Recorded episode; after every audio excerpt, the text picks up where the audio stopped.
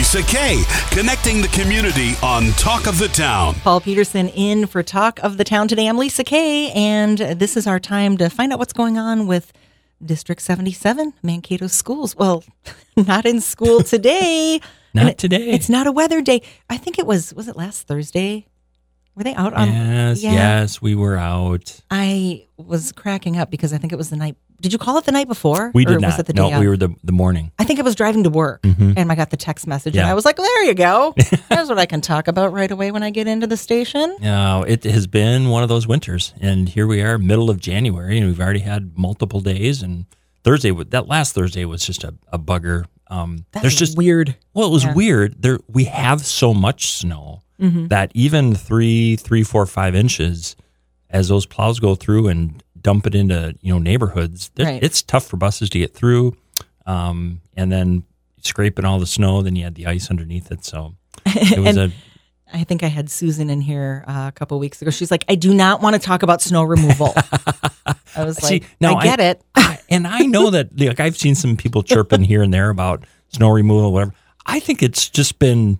I think Great. It's been good, right? I think yes. people um, sometimes don't understand when you can remove, when you can put the brine down, what conditions you have to have in order. Mm-hmm. And then we get all up in ourselves and our own feelings about why I can't get to the store and why mm-hmm. our eggs are five dollars a dozen, yep. you know, that kind of yep. thing. And I think just remembering that we have just had a ton of snow, and those plows and those folks that are doing that work, they are working their tail off to help keep things as clean as they can. So we're...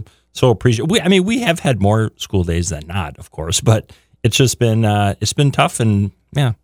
Is there a time that the district would have to, like, I'm just hypothetically speaking, right? Extend the school year by a couple of days if we miss too many? Is there something? Is there some number, some magic number of yeah, things? Yeah, there, there are. There, there's magic numbers of days, and there are magic numbers for hours. Oh. That that a kid has to be in school for a year. So we're already making our plans because we're getting really close. If we have another day or so of closed school, mm-hmm. um, we're going to have to start looking at how we're going to uh, get back those hours or days. And so we've got to, you know, we don't have a full spring break week here. Mm-hmm. Um, we know we have some professional development days scheduled for the spring. We've got a few around some holidays. So we're we're working. Uh, at the at the district level, and we'll be reaching out with our teachers um, just to get some consultation from them about how they'd like to maybe do this. If I mean, it would be one thing if we were in March and mm-hmm. we were getting close, but mm-hmm. come on. Right. Um, we've got weeks and weeks and weeks to go. Right. I know that my daughter was sick a day, but she jumped online. So, mm-hmm. I mean, there still is options for things like that to keep up with things, but we're not going into full e-learning days or right. anything like that. Yeah, and we definitely know that our, our teachers are connecting with kids all the time, and they've got shared virtual spaces. We don't call official flex days or virtual days here in Mankato, but um, but we know that learning is continuing, and they're posting things online, or they're they're connecting through their those virtual apps, but um, it's that's not ideal, and hopefully we'll have more, we'll have sunnier days ahead. I hope so. Oh man, as we look towards spring, I was putting, first of all, I got to tell you the story about my daughter, um, who's a seventh grader in the district, and pretty smart kid, right? So we're at home, we're getting ready to go to her hockey tournament. She's screaming at me from another room because she's having difficulty with her jacket, mm. like can't figure out the buttons and the snaps on the new jacket, and then like, I go upstairs and I look at her, and she's got the jacket on inside out and can't figure out. I just looked at her. And I was like, really? I gave mm-hmm. her the side eye. Mm-hmm. Mm-hmm. And she rolled her eyes back at me once she realized her mistake, and she yelled at me, I win academic awards at school.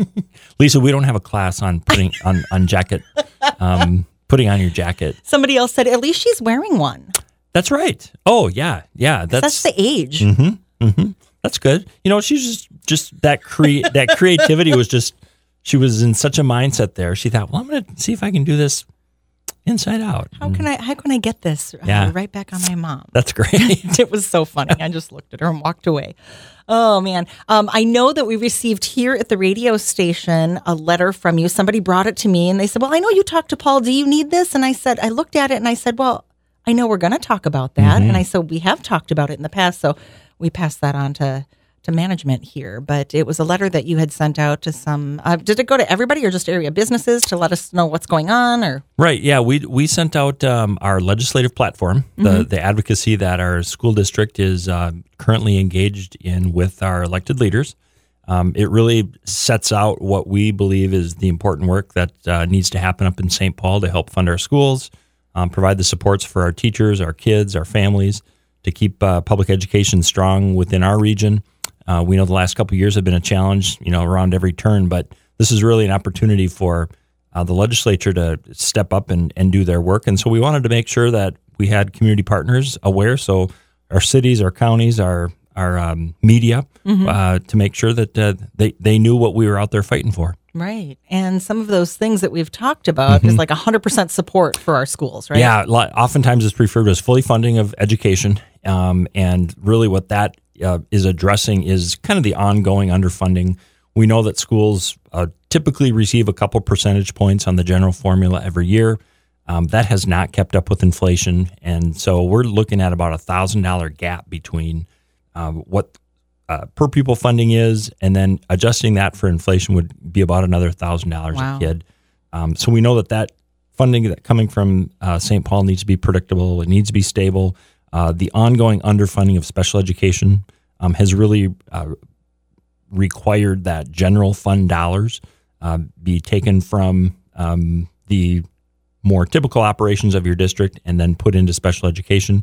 That's called the cross subsidy. For us, that's uh, over seven million dollars a year. Oh, wow. So that needs to get addressed. And then there's a whole lot of mental health supports and academic supports that need to come um, for a state that is very proud. And we all should be very proud of our public schools. Um, our teachers and, and support staff do incredible work, uh, but they're doing that work with limited resources. And we get scarcity, but we also need to make sure that we're making those investments for our future. And So what what you received here at the office was just our outline of when, when we're talking to our local senators, our local reps, um, those are the are the pieces that we are uh, making the case that need to come down here to Mankato for education. If people that are listening did not receive one of those types mm-hmm. of letters that we're talking about, do you, does the district have that worded somewhere where we, we could go look? We do, right. On our website, I S D seventy-seven dot org um, is a copy of our legislative priorities.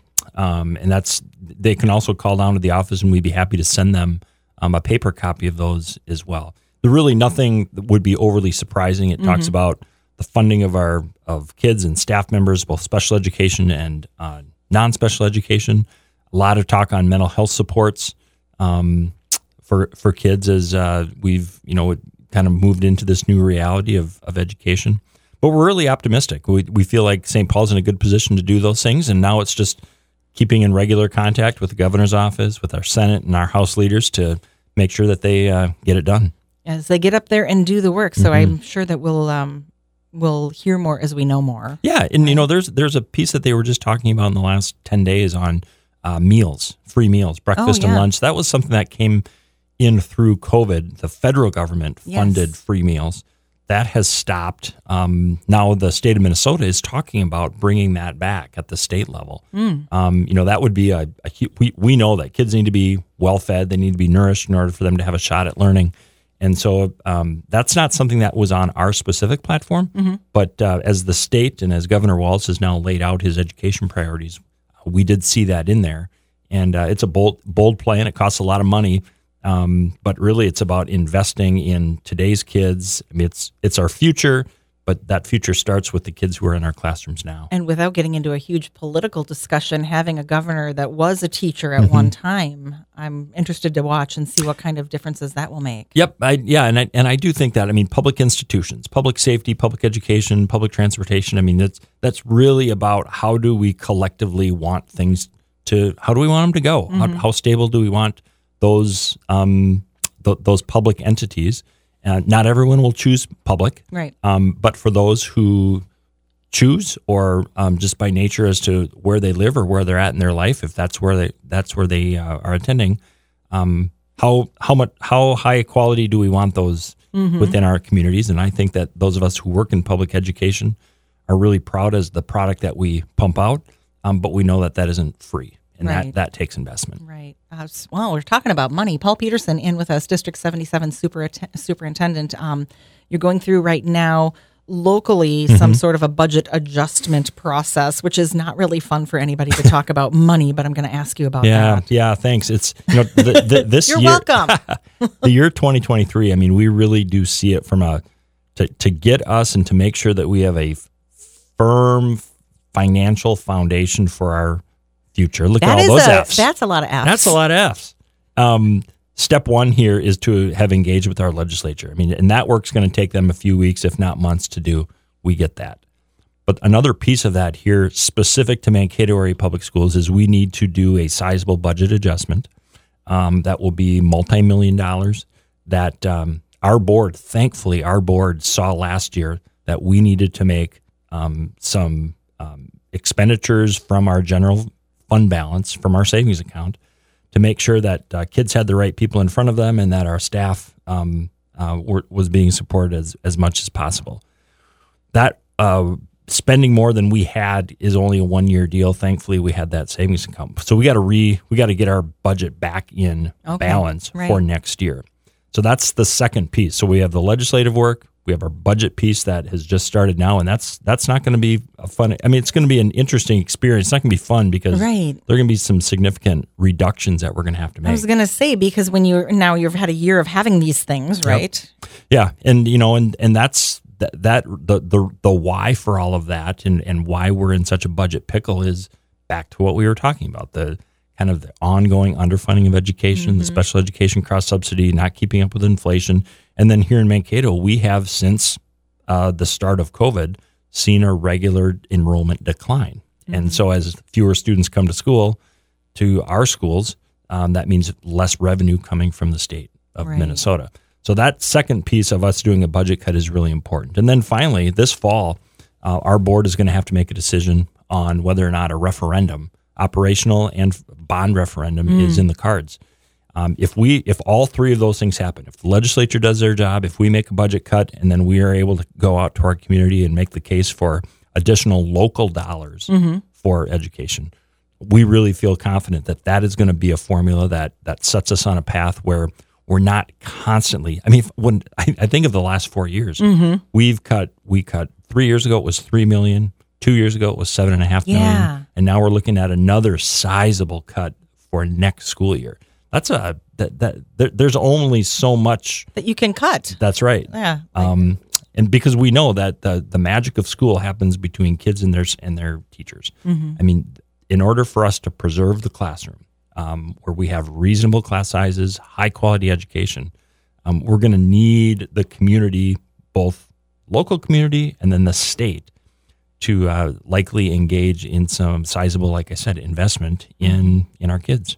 Speaking of investing in the kids, there is the school board, which is relatively new. Yeah. How are they doing? It's great. Yeah. They're, okay. Yep, they're great. Seven members. Uh, we have one brand new um, person who started on the board just this month, Carrie Pratt. Uh, we have two members, Shannon Sinning and Patrick Baker, who were appointed last year, mm-hmm. but then they ran for election and won um, in November. Uh, Shannon Sinning is our new board chair. And so uh, Shannon's role really is to help organize that board in a way with committees and work sessions and priorities mm. to uh, make sure that they're able to communicate with the public mm-hmm. um, about the, the things that are happening within the district, um, work with me on our budget and on policy. But uh, it's been fun to, to have some uh, different perspectives, new perspectives. And uh, they had an opportunity to go to the Minnesota School Boards Association conference last week okay. or two weeks ago, and uh, heard some great speakers. Uh, we had a chance to present uh, a couple sessions up there, and uh, yeah, they're good public servants. I mean, governance work at, at the public level, it's, yeah. it's difficult, it's yeah. challenging, but uh, we've got the right people um, ready to ready to lead. I feel pretty important here. I've had Shannon in on Talk of the Town before too, so uh, good luck to him yeah, and the rest he's a of the go- board. He's a go-getter. Yeah. Really fun, mm-hmm. um, and, and maybe we'll have him back in. Bring him in sometime when you're here. You that, bet. That would be fun. Um, I know that in my house, well, today, uh, I think my kid, I think my kids are off. They should be off, right? Tell they me are. They're off. Yes, yes, they're Parent off. Of the year, right? Uh, because the end of the first semester has it, happened. Can you believe that? No. You, I, yeah. It's crazy. I know there was a makeup day on Friday for kids, and now today is kind of a regroup day for some. Mm-hmm. But the teachers, some of them are working. Yeah, t- teachers, K twelve teachers, it's a transition day from um, wrapping up first semester, doing some grading, making sure that things are, are ready to go for third quarter, which starts tomorrow. Right before I came to you, I was over at Rosa Parks. We have all of our K five teachers Um, doing a professional development session. They're all of them at, in the district at one place. All huh? of them. Yeah. Okay. The car, the parking lot is full, and the, the streets are, are filled with teacher cars wow. everywhere. But they had some great collaborative time this morning, and now they're doing some breakouts um, with just individual learning on whether it's the new standards or culturally relevant teaching. I mean, just really, really great stuff. Whenever we've got our kids out of school, mm-hmm. I mean, we got to make dang sure that that's time well spent, because we know of that burden that that places. I mean, it's a Monday. You've got kids who have parents or caregivers who now, in many cases, need to figure out how do you where are they going, what are we doing? Mm-hmm. And so these are not just days where um, you know the the school district has a bunch of people around. I mean, our, our teachers are engaged, yeah, um, and they are critical, crit- critically important. So our teachers can be prepared for what's coming tomorrow. Which tomorrow we hit the second half of the school year, which is crazy. Yeah. That's gone fast. It has, and I mean, it's, and, and then when you think of our winter, um, before you know it, I mean, that snow is going to melt. Doesn't feel like it now, but we're going to be in the spring, and um, then it's then it's uh, no holds barred right, right through right. to June. And we start getting a little bit antsy during those professional development days. I know you were talking about some of the breakouts, mm-hmm. but what do they do as as a as a whole group? Because if you're teaching that many different age categories, grades. Yeah. Um, what is it that they can do as a whole group? Yeah, the together? whole group. Really, the whole group sessions today were about how teachers can best use our data management systems okay. to drill down into the performance of their kids. And so they we we've got really great tools um, at our disposal within the school district for teachers to um, put in, whether it's summative or formative, uh, whether it like could be tests or it could just be um, activities that kids are doing. But then to be able to access that data to mm-hmm. see which kids are there, what you know, who's who's got it, right? Who needs a little bit more time, um, and then how can we potentially regroup kids within a school or a grade level to help teachers um, um, make that happen? And so that's the, some of the large group sessions are really about data-driven decision making, um, and then how teachers can best use. I mean, because if you're a teacher, a third grade teacher, second grade, whatever teacher it is. Those kids are in front of you um, every day. You're just making it happen. Right. Sometimes there's not a lot of time to take a breath, work within your professional learning community, go into those data warehouse systems to see how are we tracking progress for kids, mm-hmm. and then what are the what are the tools that we have to help teachers help the kids.